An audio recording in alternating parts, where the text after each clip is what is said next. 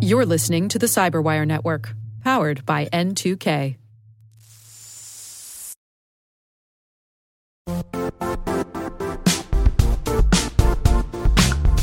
Don't struggle to align your organization's cybersecurity with business risk. Get the only solution that goes beyond reacting to threats with vulnerability and risk monitoring. You need the next evolution of MDR, and only Critical Start delivers it. Critical Start doesn't just monitor and respond to threats. They put you in control by detecting suspicious activities, quickly responding to contain threats, and identifying your most critical assets and protecting them against vulnerabilities and exposures. With continuous visibility, expert guidance, and measurable risk reduction, Critical Start has redefined what it means to manage cyber risk. Demonstrate provable security maturity to your leadership while positioning your program to achieve the greatest risk reduction per dollar spent. Stop fearing risk and start managing it with Critical Start. Visit criticalstart.com and request a demo today. That's criticalstart.com.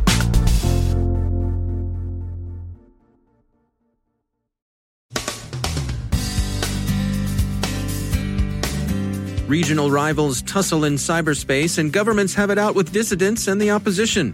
Market penetration as an instrument of state power, TikTok gets more unwelcome scrutiny over its privacy practices. Joe Carrigan on a credential harvesting phishing scheme using Zoom as bait. Our guest is Avi Shua from Orca Security on accidental vulnerabilities. And suppressing creepware is apparently harder than it looks. From the CyberWire studios at Data Tribe, I'm Dave Bittner with your CyberWire summary for Wednesday, August 12, 2020. Various accusations of cyber attack have been emerging from regional and domestic rivals.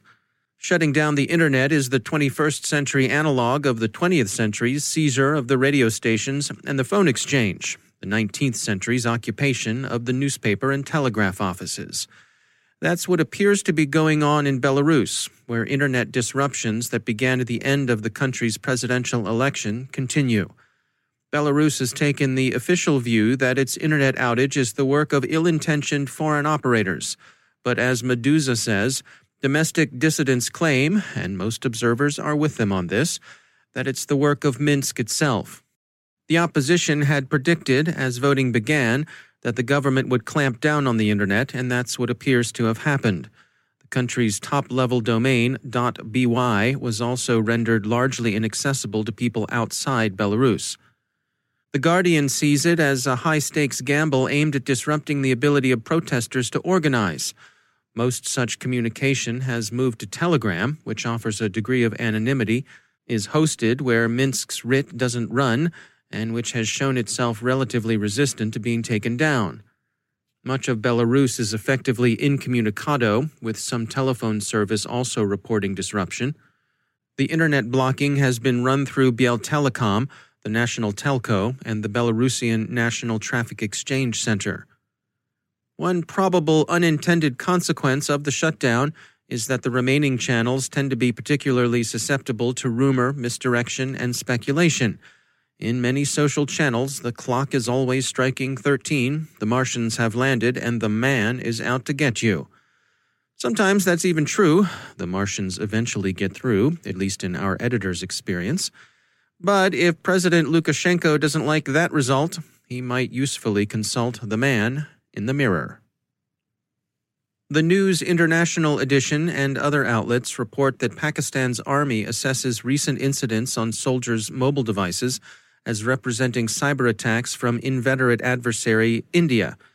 Pakistan's Inter-Services Public Relations Organization, the ultimate source of news about the attribution, accused Indian intelligence services of a range of cybercrimes, including deceitful fabrication by hacking personal mobiles and technical gadgets. The Pakistan military's media relations arm added ambiguously that various targets of hostile intelligence agencies are being investigated Pakistan Army has further enhanced necessary measures to thwart such activities, including action against violators of standing operating procedures on cybersecurity. Other government departments are also being told to go to a higher level of alert with respect to cybersecurity, and especially to look for security lapses. Deceitful fabrication suggests either social engineering or disinformation, but the statement awaits clarification.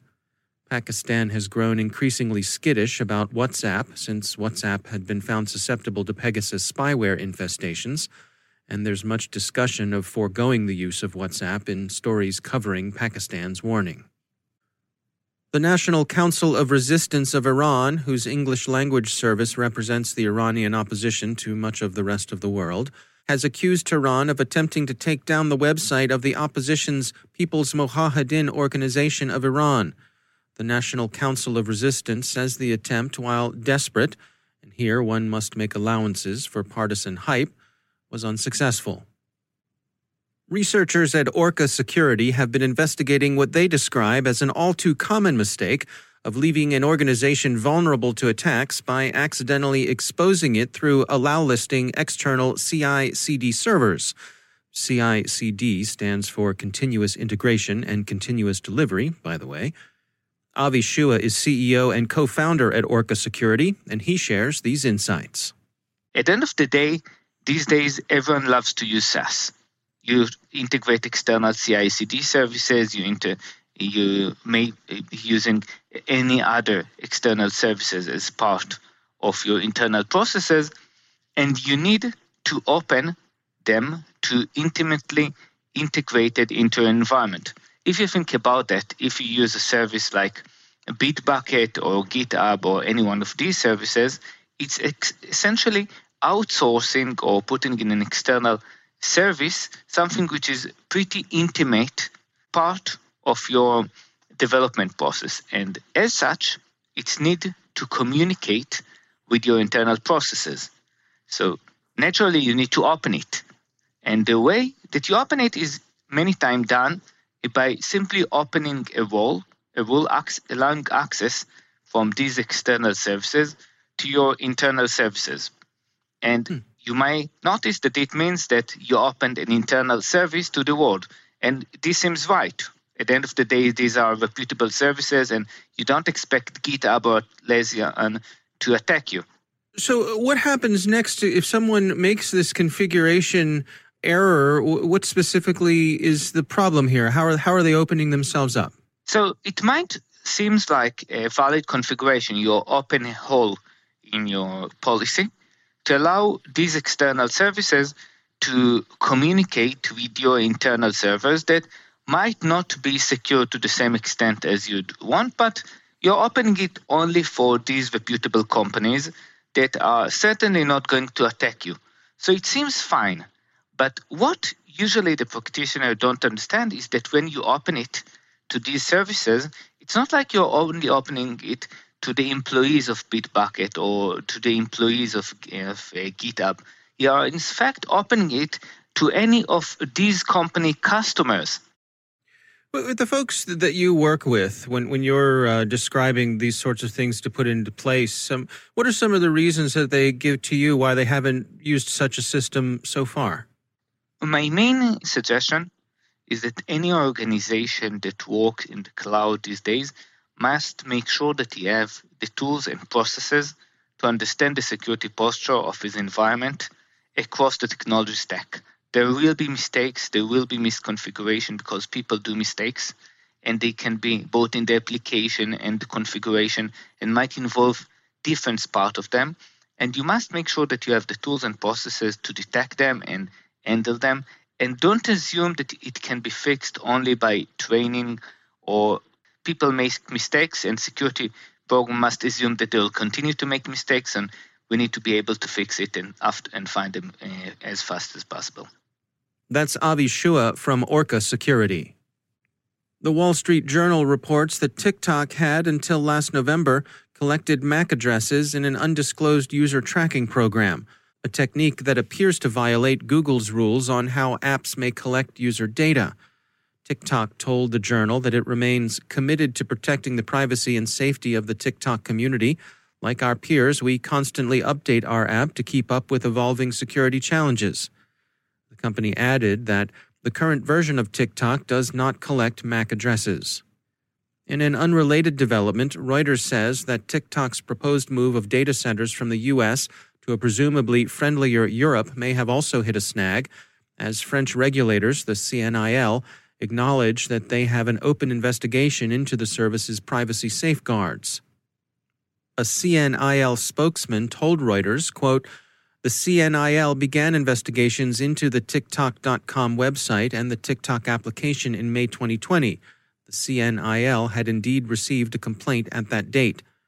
To date, the CNIL continues its investigations and participates in ongoing European work. And finally, yesterday was the deadline Google gave stalkerware vendors to stop advertising on the Mountain View marketing giant's search platform. But TechCrunch finds that a number of such apps, designed to give you the ability to snoop on someone's device usage without their knowledge or consent, are still present with ads. It's a tough problem, tougher than it would appear. Few people in the civilized world would want to empower stalkers and domestic abusers to keep track of their fixation's digital exhaust. It's creepy, sure, but it's also dangerous. Having said that, there are plenty of parents who want to have some insight into what their minor children are doing online, and that's far more defensible. Google sought to carve out an exception to its rules to accommodate what we might call in loco parentis software, but that's tough to do. Cyberspace is more dual use than just about anywhere else, and the tool that might help keep your child from using your credit card to buy skater gear alas be repurposed as creepware.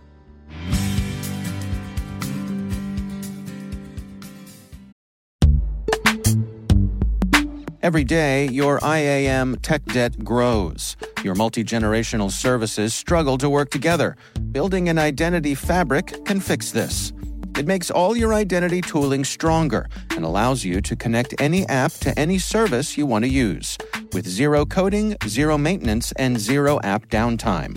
Strata's identity orchestration platform separates the identity logic from your applications so you can optimize existing IAM tools and manage them in a single control plane. Now, every vendor, standard, and architecture work together. In short, building your identity fabric means you can secure your non standard apps, keep your complex access policies, retire outdated IDPs, and modernize in record time. So build your fabric with Strata Identity and get rid of tech debt for good. Visit strata.io slash cyberwire, share your identity priorities, and receive a pair of AirPods Pro. Offer valid for organizations over 5,000 employees. Connect today at strata.io slash cyberwire.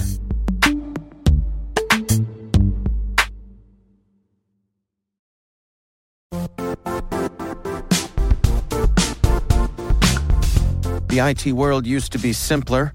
You only had to secure and manage environments that you controlled. Then came new technologies and new ways to work. Now, employees, apps, and networks are everywhere. This means poor visibility, security gaps, and added risk. That's why Cloudflare created the first ever connectivity cloud. Visit cloudflare.com to protect your business everywhere you do business.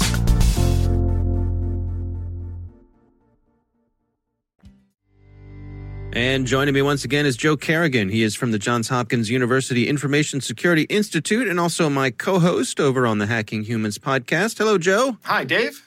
Uh, interesting uh, report came from the folks over at uh, Inky. They are yep. a uh, an email security company. They do a lot of work uh, protecting people against phishing and those sorts of things. Um, and this article is called "Zoom and Doom: uh, How Inky Unraveled a Credential Harvesting Phishing Scam." There, there's some, some interesting stuff in this report here, Joe. You want to unpack it for us? Yeah. So it starts off talking about Zoom, the teleconferencing company.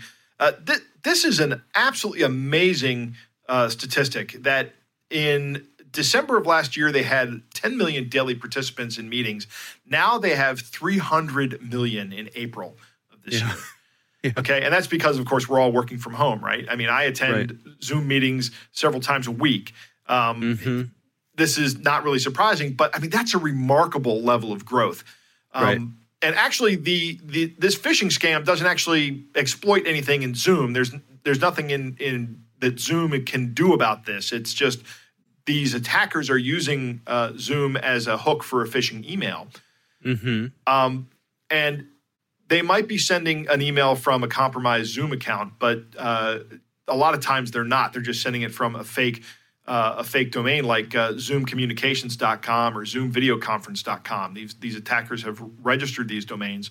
Uh, and I think these domains, I think Zoom has a, a, good cyber squatting case here. They could probably get the get control of those domains.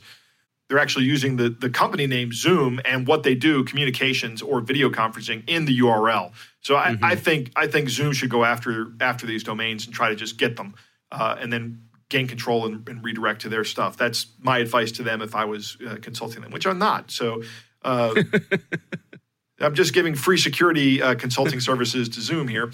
Uh, but anyway, what what these uh, phishing emails are doing is they're actually trying to harvest credentials for Microsoft Office 365 users. So you click on the link, and it takes you to a, uh, a page impersonating a Microsoft login. Hmm. So it's saying you've been invited to a Zoom meeting. Right. You click on the link, and it takes you to an Office or an Outlook, whatever, some, some something in the Microsoft suite. Yeah. Log in for that. Which to me would be a red flag, but you know, I'm I'm not really steeped in the cloud computing or cloud environment. Yeah. It's something that could kind of make sense. You know, I, I mean, I remember years ago, I would be trying to navigate a network and I'd have to go to some other place and it'd say, you have to log in. And I said, I thought I already logged in. And, I, and I'd make sure that I was going to the right place and it, and and would work. It would log in and I'd, I'd get there. Um, right but so I, I, imagine that there's some kind of thing going on here uh, psychologically with people where they're going, oh, well, since we use Microsoft, uh, maybe I have to go into my Microsoft account to access my Zoom, uh, right. access a Zoom meeting. It kind of makes sense. I mean, it's not right thinking, but this stuff is a lot of smoke and mirrors and, and a black art to just about everybody who is not living day to day in the technical world. How often do these cloud services just sort of pop up and say, "Hey, you need to relog in"? Yeah, you know, for whatever reason. Well. Some, yeah, something's happened and you need to log in, and most of us think, "All right, well, it's you know a little bit of a nuisance, not a big deal. You put in your credentials and away you go." Yeah, and a lot of uh, times uh, that I, can happen if your IP address changes, right? Right, and, and so I think this is taking advantage of that. How, how routine that has become that we don't really think twice about it when one of these things pops up. We think, "Oh, all right, well, I, you know, I want to get my work done. Better log in again." Right. So you just go ahead and do it, right? And that's what yeah. happens. A couple of interesting things about this this campaign. One is that if this some of these emails have an attachment, and when you click on the attachment, uh, what that actually loads up is the malicious web page, but the malicious web page is hosted on your computer. So these these attachments are actually uh, composed of HTML, JavaScript, and PHP that's obfuscated, so it's unreadable to humans. You you you couldn't read it, and also a lot of automated security co- tools can't read it as well. So it's mm, a it's a clever mm-hmm. way to evade URL reputation checkers because this does not involve checking a URL. You're opening a f- local file. Then on the back end, I imagine that there's probably some JavaScript when you click submit that just opens another web connection out to a uh, a site and just sends that across in uh, some JSON packet or something, right? So mm-hmm, these mm-hmm. credentials are then just exfiltrated. Yeah, and, and, these, you know, as we've talked about before, uh, we talk about this all the time on Hacking Humans. How how uh, legit these login pages look because they're actually just scooping up the the HTML code from the real site. Right. Yeah. HTML is um, all of the web is just text based. Right. All the code. Yeah there's no compilation of, of a web page. It's, it's, it's a text file that gets sent down to me and rendered in my browser, uh, right. along with other text files like JavaScript and CSS, but they're all still text files. They're, they're not binaries. So there is no way to stop somebody from having complete access to all of the source code for your web page. You can't do it unless unless you don't want to display your web page to them. right, right, right.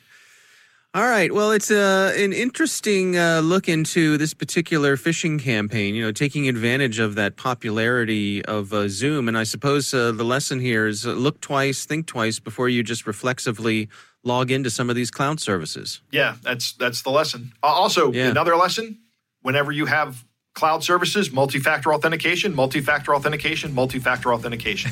These credentials right. will not do uh, an attacker any good if you have a good multi factor authentication uh, solution implemented. Yeah. All right. Well, Joe Carrigan, thanks for joining us. My pleasure, Dave.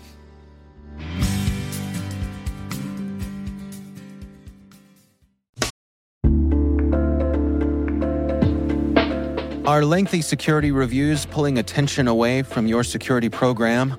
With the largest network of trust centers, Vanta can help you streamline security reviews to win customer trust, save time, and close deals fast.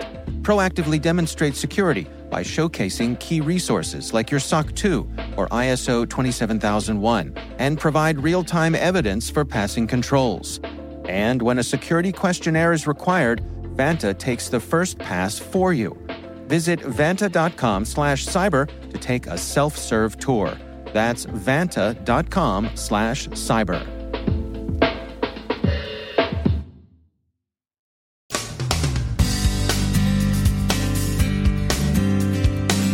And that's the Cyberwire.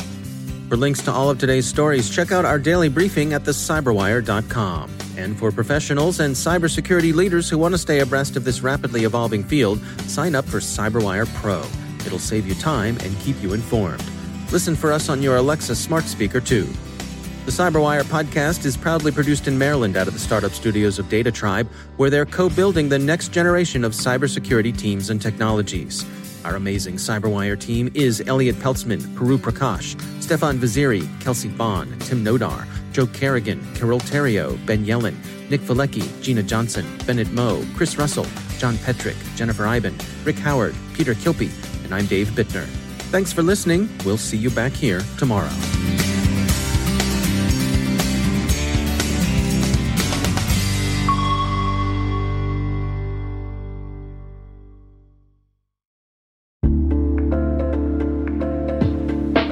Hey all, Rick here.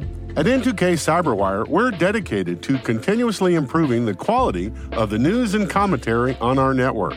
That's why we're inviting you to participate in our 2024 audience survey.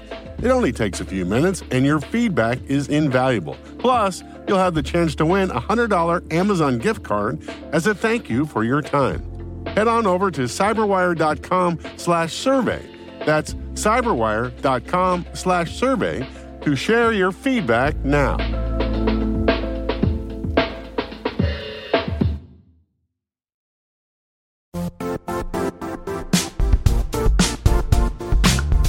And now, a word from our sponsor, Zscaler, the leader in cloud security. Cyber attackers are using AI in creative ways to compromise users and breach organizations. In a security landscape where you must fight AI with AI, the best AI protection comes from having the best data.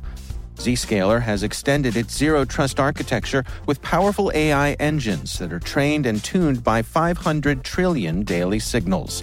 Learn more about Zscaler Zero Trust Plus AI to prevent ransomware and AI attacks.